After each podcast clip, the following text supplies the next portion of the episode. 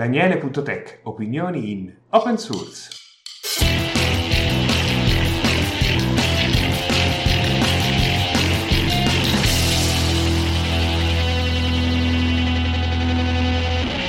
Buon salve a tutti per questo sesto episodio che oramai pare che il podcast si stia ingranando. Vedendo le statistiche su Spreaker sono stabili, ma su YouTube, come nel titolo del podcast c'è il termine FOST, c'è un'impennata che arriva anche alle 200 visualizzazioni. Quindi diciamo che c'è certo interesse su certi termini chiave. Mi è difficile vedere i numeri su Google Podcast e Spotify perché non hanno un sistema pubblico, quindi mi è difficile fare un tracciamento di questo. Su Funk Whale, diciamo, siamo sui 14 14 iscritti, quindi possiamo dire che un volume ancora oggi è basso, ma visto la tematica e il periodo ci può anche stare, ma non me la prendo più di tanto naturalmente. Più che altro sto cercando sempre di più di tarare meglio il microfono, il volume della voce, questi dettagli tecnici, ma questa settimana volevo parlare di qualcos'altro perché dopo tutto è la prima settimana dopo il ritorno dal lavoro e non ci sono grandi novità in ambito open source perché dopo tutto è ancora un nuovo anno per molte persone, ma c'è sempre qualcosa di cui parlare, quindi incominciamo subito parlando di Nmap. Non so quanti di voi utilizzano questo strumento, lo conoscono, ne parlai credo già nella seconda puntata del podcast. Si tratta di uno strumento da linea di comando per il mapping di una rete eh, locale via internet. Praticamente ti permette di fare la enumerazione per dire di tutte le porte aperte di un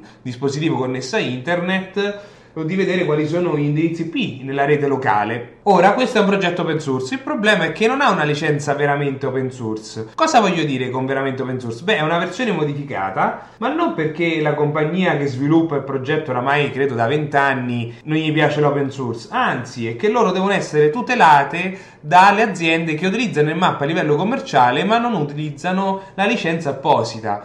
E questo, come dicevo qualche puntata fa, è un problema perché tutti, oh, open source, prendo lo scarico, lo implemento nel mio servizio, lo rivendo, lo modifico, eccetera, e ciao a tutti belli. Ma non è così semplice, quindi i progetti stanno sempre di più cercando di tutelarsi. Certo, ci sono i sistemi con la doppia licenza, ci sono dei sistemi che ah, fa una versione open source e una versione completamente enterprise sono tutte soluzioni. Il problema è che c'è questo sentore, questo modo di pensare riguardo i progetti open source che è completamente sbagliato e quelli che ci fanno caso sono soltanto gli addetti lavori e i big grandi, le aziende grandi sembrano fregarsene. Quindi diciamo è un problema proprio di fondo e vi lascio il link al ticket su GitHub in cui proprio il fondatore del progetto risponde alle domande sul perché di queste scelte e sulle correzioni che faranno a breve sulla licenza stessa visti i suggerimenti. Questa è una cosa bellissima perché dimostra come basta chiedere i lamentosi nel mondo open source non ce li vogliamo. Nel senso, per me un lamentoso è uno che si lamenta dalla mattina alla sera e non fa niente per cambiare le cose. Mentre nel mondo open source rispetto al mondo intorno a noi è completamente diverso. Chiunque può fare la differenza. E i lamentosi non fanno la differenza, rompano soltanto le scatole perché non portano niente di positivo. E non è detto neanche che poi siano lucidi o anche perché non si comportino in modo corretto, visto che il progetto open source è fatto da persone che non è detto che siano pagate per farlo, lo fanno nel tempo libero. Ma di queste cose ne ho già parlato in un precedente episodio, quindi torniamo a noi parlando subito di un altro esempio. C'è stata una discussione su Reddit riguardo una funzionalità per Neovim eh, che spiegavano queste caratteristiche. Io mi sono permesso di aggiungere un commento e tac Dopo mezz'ora c'era la pull request con il mio commento e la funzionalità implementata sul repo Sitori di Neovim già fatta. Questo dimostra come un pizzico di inglese e un po' di iniziativa permette di fare la differenza anche solo chiedendo. Ma passiamo completamente a cose che non riguardano un progetto specifico. Oddio, riguardo a un progetto specifico. C'è stata la notizia che nell'ambito del kernel Linux si vogliono deprecare tutta una serie di vecchie, vecchi processori. Dopotutto il kernel Linux funziona ovunque, dal Motorola 6800 ad altri, all'Amiga, eccetera, che sono veramente una batteria. Onestamente non pensavo che fossero così tanti. E dopotutto ci sono moltissime CPU che esistono nel kernel, che sono supportate, ma può darsi che il codice non venga toccato pagato anni e quando sono anni e tu ti trovi in un progetto che ha 30 milioni di righe di codice che devi mantenere ma non porta nessun beneficio, non ci sono cambiamenti, ci si può anche fare una valutazione di dire ok queste CPU sono poco utilizzate, non hanno funzionalità nuove, eh, non a livello di supporto, potrei dire deprecare il kernel per queste versioni, quelle dopo non hanno il supporto, quindi dopo tutto stiamo parlando di macchine che probabilmente non è che vengano aggiornate perché hanno un comportamento, una funzionalità anzi critica e quindi continuano a fare il loro lavoro, però avere un kernel aggiornato fornisce tutta una serie di sicurezze e quindi c'è tutta una lunga discussione e una lista bella lunga di esempi di CPU, anche di CPU diverse. Nel caso di PowerPC se ne vedono almeno tre tipi diversi, anche se sono della famiglia PowerPC, sono completamente diversi tra di loro per alcune implementazioni e caratteristiche. Quindi la famiglia è la stessa, ma non è che sono grandi cugini, mettiamola così. Però uno degli argomenti della settimana riguarda il casino legale, possiamo dire, dico legale, della censura in ambito social di un certo politico che non è il caso proprio che vi menziono perché credo che ce l'abbiate presente, che a prescindere dal colore politico è stato censurato in modo aggressivo. Naturalmente accettate termini e condizioni dei social network. Il punto è che questi termini e condizioni non vengono applicati in modo certosino con tutti gli utenti di queste piattaforme. Potrei fare il caso di un altro leader politico su una di queste piattaforme che ha augurato la morte alle persone di un altro paese, possiamo dire. Quindi diciamo che il colore politico qui fa più la differenza probabilmente delle regole, ma questo non è niente di nuovo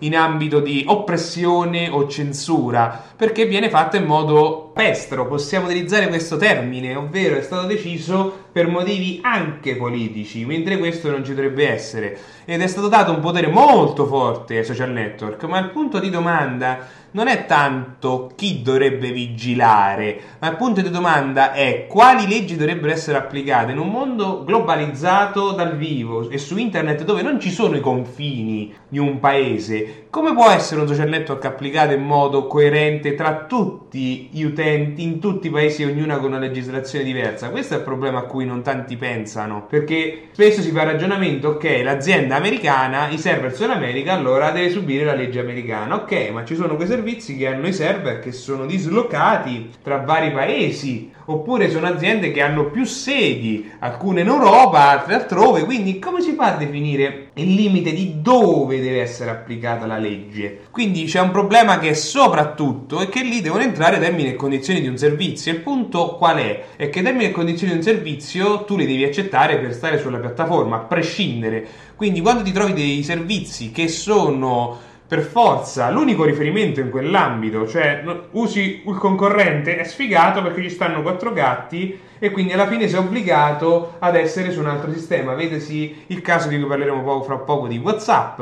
Quindi il problema è, è innegabile che tu devi accettare questi termini e condizioni che nessuno leggerà mai, ma sei obbligato a essere su quella piattaforma e quindi devi per forza accettarli. Come si dice, o mangi la minestra o salti dalla finestra. Almeno così si dice dalle mie parti, cioè è oh oh. Quindi è un problema forte, tant'è che vi ho messo il link di una legge che è stata fatta in Russia che permette di bloccare le piattaforme social che bloccano i media russi. Ovvero io sono la social X, parlo male o limito a quell'azienda o quello strumento di parlare di quello che fanno in Russia, quindi limitando la libertà di parola di conseguenza, e loro hanno fatto una legge che impedisca di farlo. Ora, questo cosa significa di fatto per via del problema appena menzionato? Perché quella è una legge russa, se io sto in Iran che me che mi cambia. Quindi è un problema un po' di fondo come il classico ragionamento dei brevetti. I brevetti esistono, ma chi è che le rinforza in quei paesi in cui non gliene frega niente dei brevetti? Vedasi eh, Cina ad esempio quindi diciamo che il problema di fondo è: è bello avere tutte le regole, sì, ma poi chi le applica, come si applicano, è un problema di fondo. Potremmo fare dei commenti sul nostro governo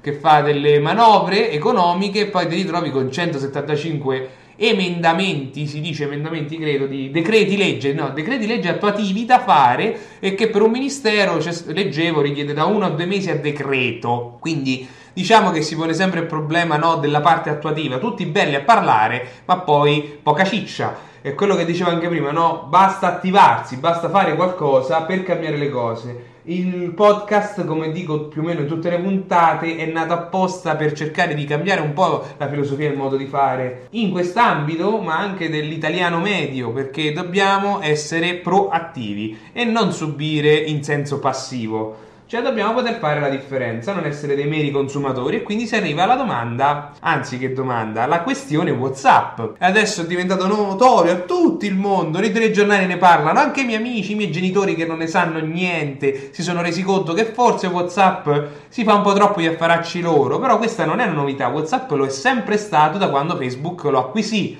molti anni fa. Quindi non è per niente una novità, tant'è che la stessa casino, lo stesso casino eh, che è successo a livello legale non è una novità. Non è niente di nuovo, assolutamente. È tutta roba vecchia, trita e ritrita, perché praticamente non hanno altro che rendere i loro termini e condizioni più chiari per l'Unione Europea. Altrimenti l'Unione Europea avrebbe fatto un bel sedere, possiamo dirla così, perché non adempiva a certe regole o in modo chiaro tant'è che si legge che a livello europeo questa adesione potrebbe essere anche diversa. Ora, io non avendo WhatsApp me ne può fregare ta- poco, cioè non me ne può importare di meno. Il punto qual è?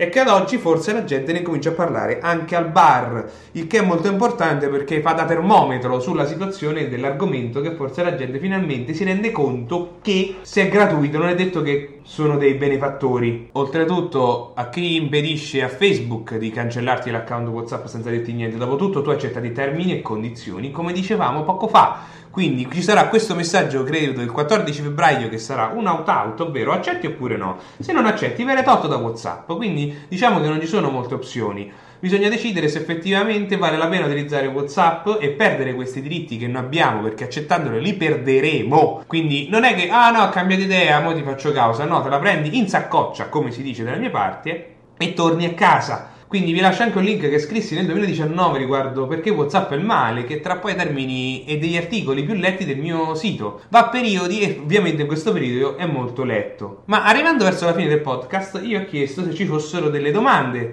perché anche questa settimana, come dicevo all'inizio, non ci sono state grandi novità e mi è stato chiesto di parlare del futuro di Firefox perché non è molto chiaro. Ora, con Firefox intendo proprio il prodotto Firefox e non Mozilla, ma in questo caso la domanda era proprio perché non si capisce niente e la domanda effettiva è corretta. Ad oggi io anche non capisco niente sullo Stato e questo è il problema. La prima premessa da fare per un volontario che è attivo in Mozilla dal 2013, ha partecipato a sette Mozilla Allenza che sono eventi semestrali dei dipendenti che prima avvenivano in vari paesi con tutti i dipendenti e poi invitavano un centinaio di volontari che erano i più attivi o più importanti o più uh, quello che volete voi a livello mondiale. Ho partecipato come volontario questo mi ha permesso di viaggiare moltissimo. Sono stato cinque volte negli Stati Uniti ad esempio. Ho potuto visitare molti uffici Mozilla partecipare a riunioni interne anche sotto NDA Uh, il mio nome è sul monumento Mozilla che si trova davanti al loro ufficio a San Francisco. Quindi diciamo che sono molto attivo e per chi vuole saperne di più sul mio sito può leggerne parecchi, anche dei vecchi resoconti. Ma vi invito ad entrare su Telegram con il nostro bot Mozilla Bot, abbiamo vari canali, eh, gruppi e canali. Quindi sul canale Home potreste rimanere aggiornati su tutto quello che fa sia la comunità italiana che fa Mozilla. Ma tornando a noi, il punto è che Mozilla non è un semplice progetto open source o una semplice fondazione ed è questo spesso tutti si confondono perché sono tutti abituati a vedere oh c'è la fondazione Linux, c'è la fondazione Node.js, c'è la fondazione Vatte la Pesca, la fondazione LibreOffice e clicca là, qui qua qua e quindi tutti pensano che sono simili, ovvero campano di mh, mm, fondi, di donazioni e fanno soltanto lo sviluppo di quei progetti e li portano avanti. Nel caso di Mozilla non è così semplice perché c'è il manifesto che impone tutta una serie di regole o idee, buoni propositi su come dovrebbe essere internet. E tutto questo all'americana negli anni 90 è nato perché Firefox è di quel periodo, dopo tutto è nato dalle ceneri di Netscape, è nato in due modi, ovvero esiste la Mozilla Corporation e la Mozilla Foundation. La Mozilla Foundation è quella che si occupa un po' degli eventi, dei volontari, della promozione, della sensibilizzazione, eccetera. E poi c'è la Mozilla Corporation, di cui la maggior parte dei dipendenti è dipendente, che si occupa proprio dello sviluppo e di portare avanti tutta una serie di cose che sono di un'entità diverse e separate, che funzionano anche diverse, spesso non parlano tra di loro e quindi questo già impone un certo livello di complicazione perché divide tutta una serie di cose. Ad esempio, Mozilla Foundation potrebbe lanciare la campagna sulla privacy oppure riguardo alla criptazione quando ad esempio ci fu il casino di Apple e dell'FBI che voleva che rilasciasse le chiavi di criptazione Apple disse di no Mozilla fece una campagna. Beh quella venne fatta da Mozilla Foundation. Quindi venivano attive tutta una serie di complesse parti burocratiche e dipendenti e regole diverse dal resto della eh, compagnia. Ora Firefox è parte di Mozilla Corporation, ma i dipendenti fanno parte dell'ombrello Mozilla e Mozilla è gigantesco. Ad oggi con i licenziamenti arrivati di agosto del 2020 e di gennaio 2020 che erano eh, agosto 250, gennaio 70 si è arrivati su un migliaio di dipendenti. Ora, tutti questi dipendenti non è che lavorano solo su Firefox, lavorano su tutti i tanti progetti, dalle estensioni alle traduzioni, a Thunderbird no, perché è un'entità separata anche se sotto l'ombrello Mozilla con la sua fondazione, con i suoi fondi,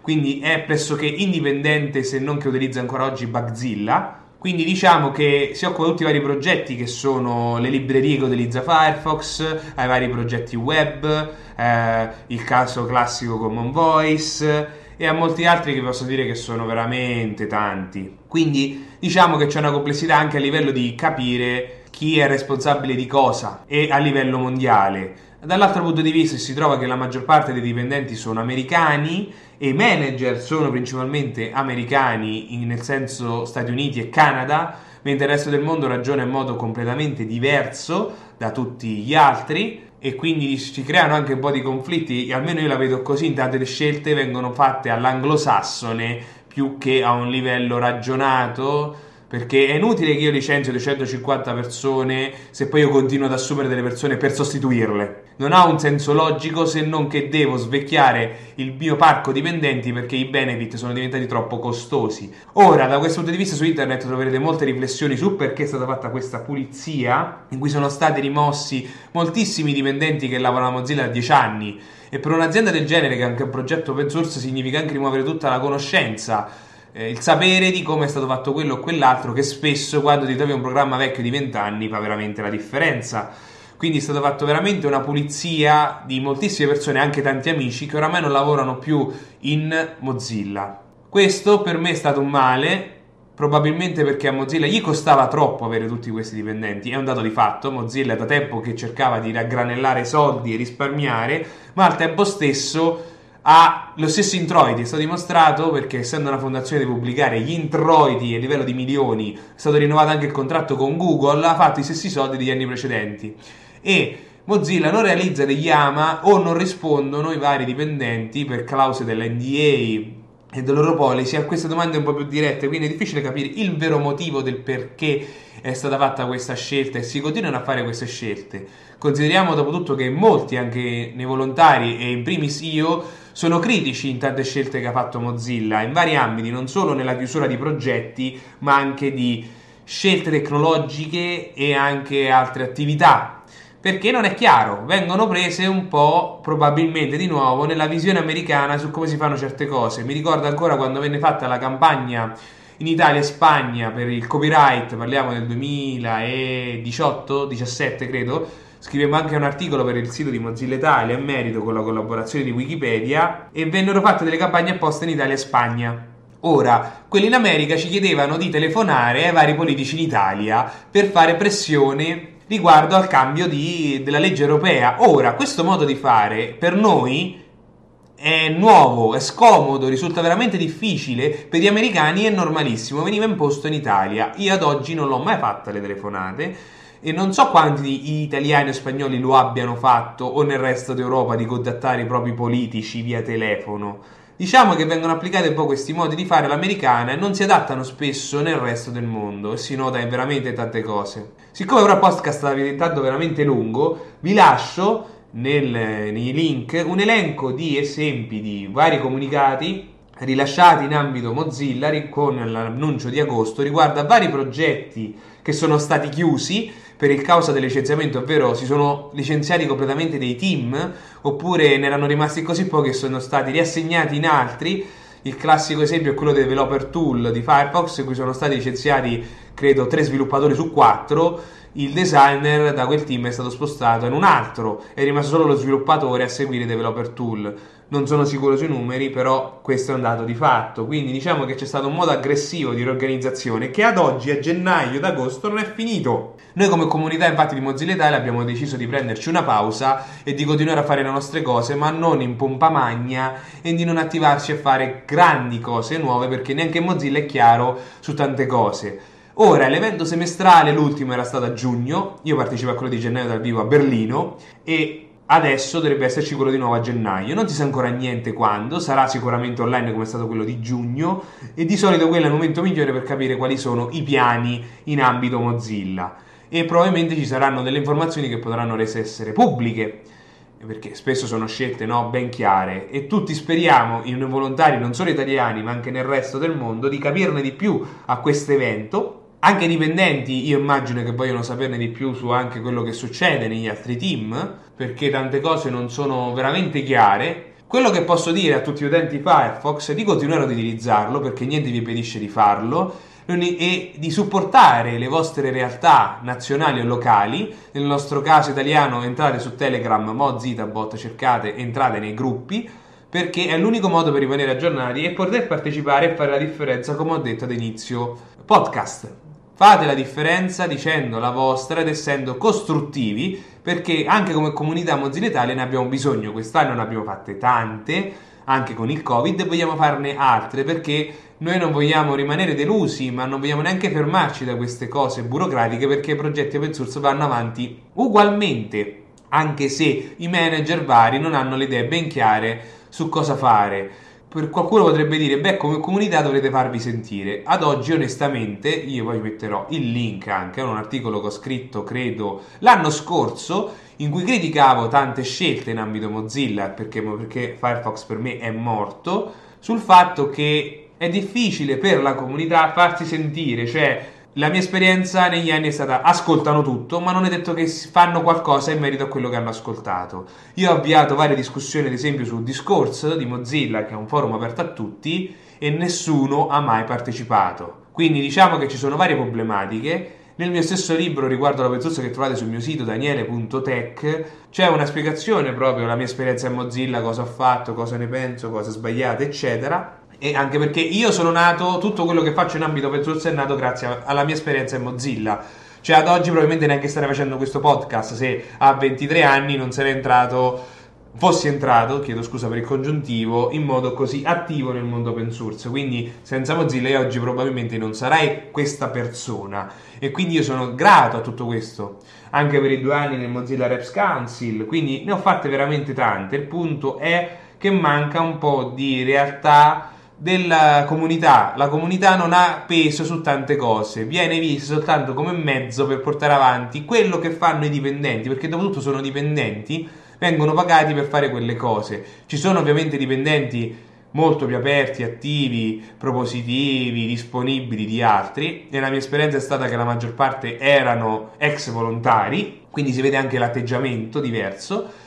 Però ecco, noi come volontari e fare uh, quadro uh, riunirci, fare azioni di eh, commentare, partecipare alle discussioni, cosa che in ambito open source io vedo che appart- avviene principalmente su Reddit, sui canali di chat e su Twitter. Ovviamente su chat sono lamentele, su Twitter ne sono una buona parte, su Reddit non è detto che tutti lo vadano a leggere. Quindi ogni comunità ha i suoi sistemi e canali abbiamo bisogno di persone che partecipino in questi sistemi e canali specifici. E sono arrivato veramente lungo, vi ringrazio per avermi ascoltato, io immaginavo che parlando di Mozilla sarei andato lungo e quindi vi aspetto per la prossima puntata e vi prometto che sarà più breve. Però se avete come solito domande, proposte, suggerimenti sugli argomenti, sapete dove trovarmi. Ciao e alla prossima!